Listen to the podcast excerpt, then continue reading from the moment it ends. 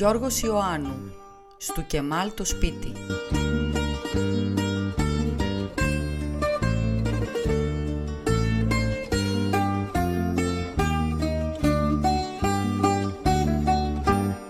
Δεν ξαναφάνηκε η μαυροφορεμένη εκείνη γυναίκα που ερχόταν στο κατόφλι μας κάθε χρονιά την εποχή που γίνονται τα μούρα, ζητώντας με ευγένεια να της δώσουμε λίγο νερό από το πηγάδι της αυλής.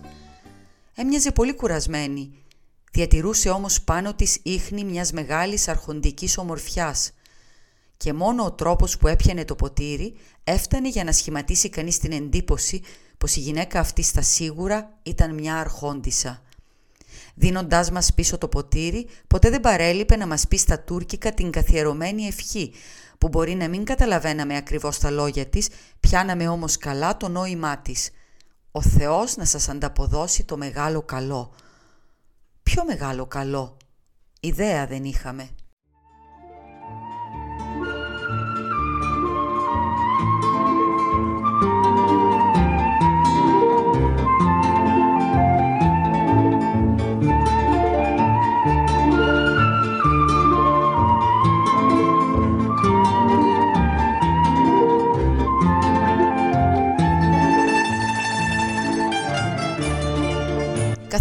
Ήσυχα για πολλή ώρα στο κατόφλι της αυλής και αντί να κοιτάζει κατά το δρόμο ή τουλάχιστον κατά το πλαϊνό σπίτι του Κεμάλ, αυτή στραμμένη έριχνε κλεφτές ματιές προς το δικό μας σπίτι, παραμιλώντας σιγανά.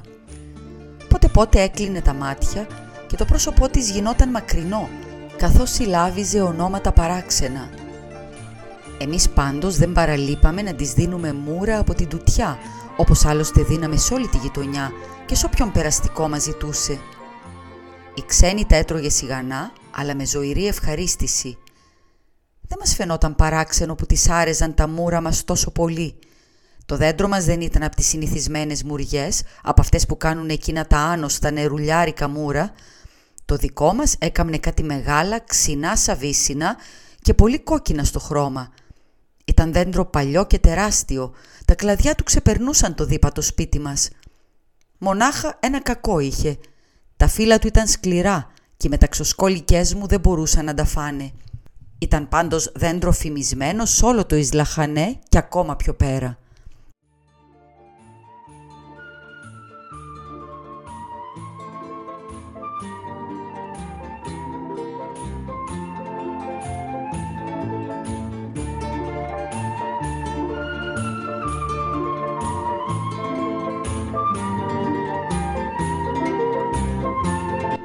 Πρώτη φορά που είχε καθίσει άγνωστη γυναίκα στο κατόφλι μας, δεν σκεφτήκαμε να της προσφέρουμε μούρα. Όμως σε λίγο μας ζήτησε η ίδια, λέγοντας πως ήθελε να φυτέψει το σπόρο τους στο μπαχτσέ της. Έφαγε μερικά και τα υπόλοιπα τα έβαλε σε ένα χαρτί και έφυγε καταχαρούμενη.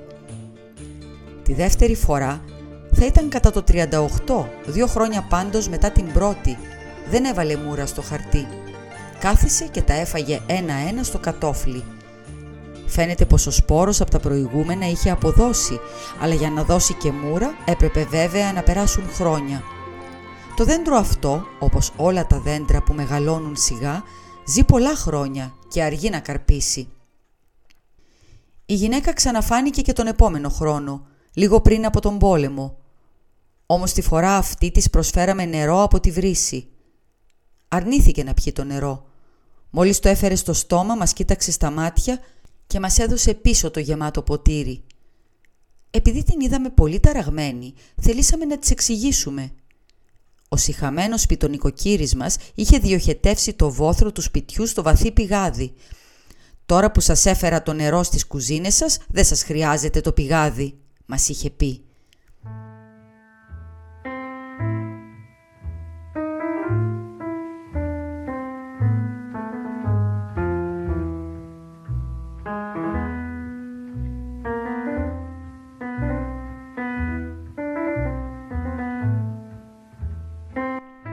Γυναίκα βούρκωσε. Δεν μας έδωσε όμως καμιά εξήγηση για την τόση λύπη της. Για να την παρηγορήσουμε της δώσαμε περισσότερα μούρα και η γιαγιά μου της είπε κάτι που την έκανε να την αχτεί. Θα σου τα έβαζα σε ένα κουτί, αλλά δεν βαστάνε για μακριά.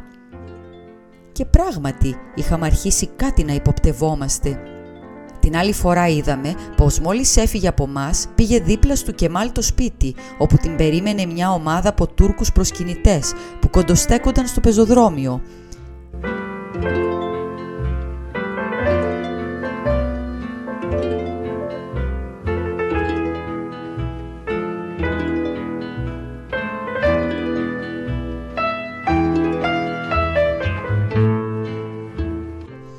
Εμείς ως τότε θαρούσαμε πως είναι καμιά τουρκομερίτισσα δικιά μας από τις πάμπολες εκείνες που δεν ήξεραν λέξη ελληνικά μια και η ανταλλαγή των πληθυσμών είχε γίνει με βάση τη θρησκεία και όχι τη γλώσσα.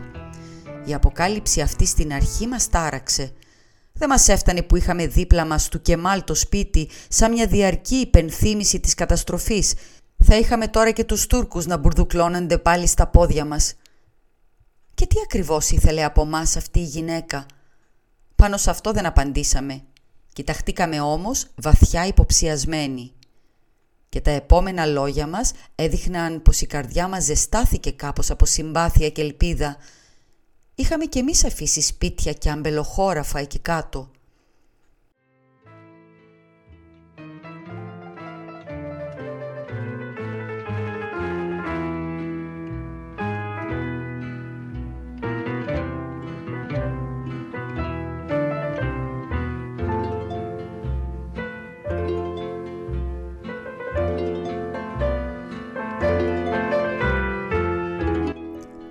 Τουρκάλα ξαναφάνηκε λίγο μετά τον πόλεμο. Εμείς καθόμασταν πια σε άλλο σπίτι, λίγο παραπάνω, όμως την είδαμε μια μέρα να κάθεται κατατσακισμένη στο κατόφλι του παλιού σπιτιού μας. Ο πρώτος που την είδε ήρθε μέσα και φώναξε «Η Τουρκάλα!» Βγήκαμε στα παράθυρα και την κοιτάζαμε με συγκίνηση. Παρολίγο να την καλέσουμε απάνω στο σπίτι, τόσο μας είχε μαλακώσει την καρδιά η επίμονη νοσταλγία της – όμως αυτή κοίταζε ακίνητη την κατάγυμνη αυλή και το έρημο σπίτι.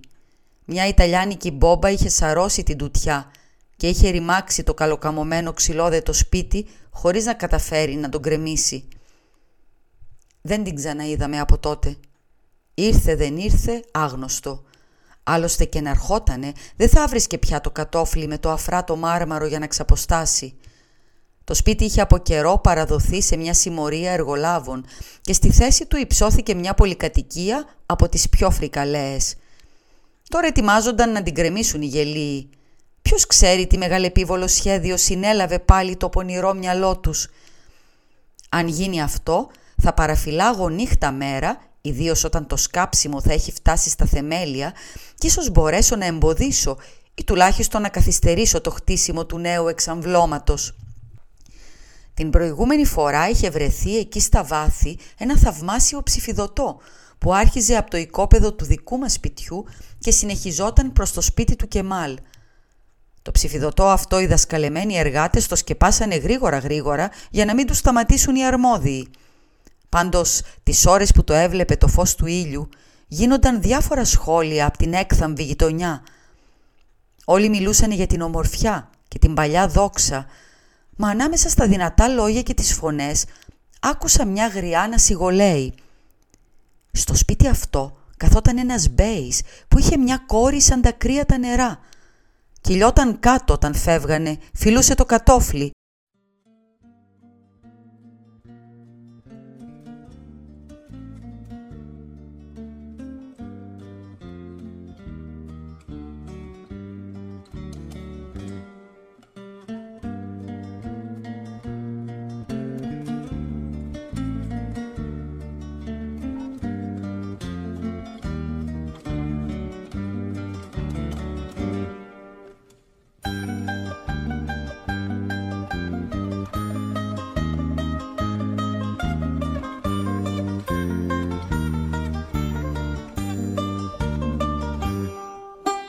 Χριστίνα Μπράβου διάβασε το διήγημα του Γιώργου Ιωάννου «Στου Κεμάλ το σπίτι». Ακούστηκαν αποσπάσματα από μουσικές συνθέσεις του Μάνου Χατζηδάκη.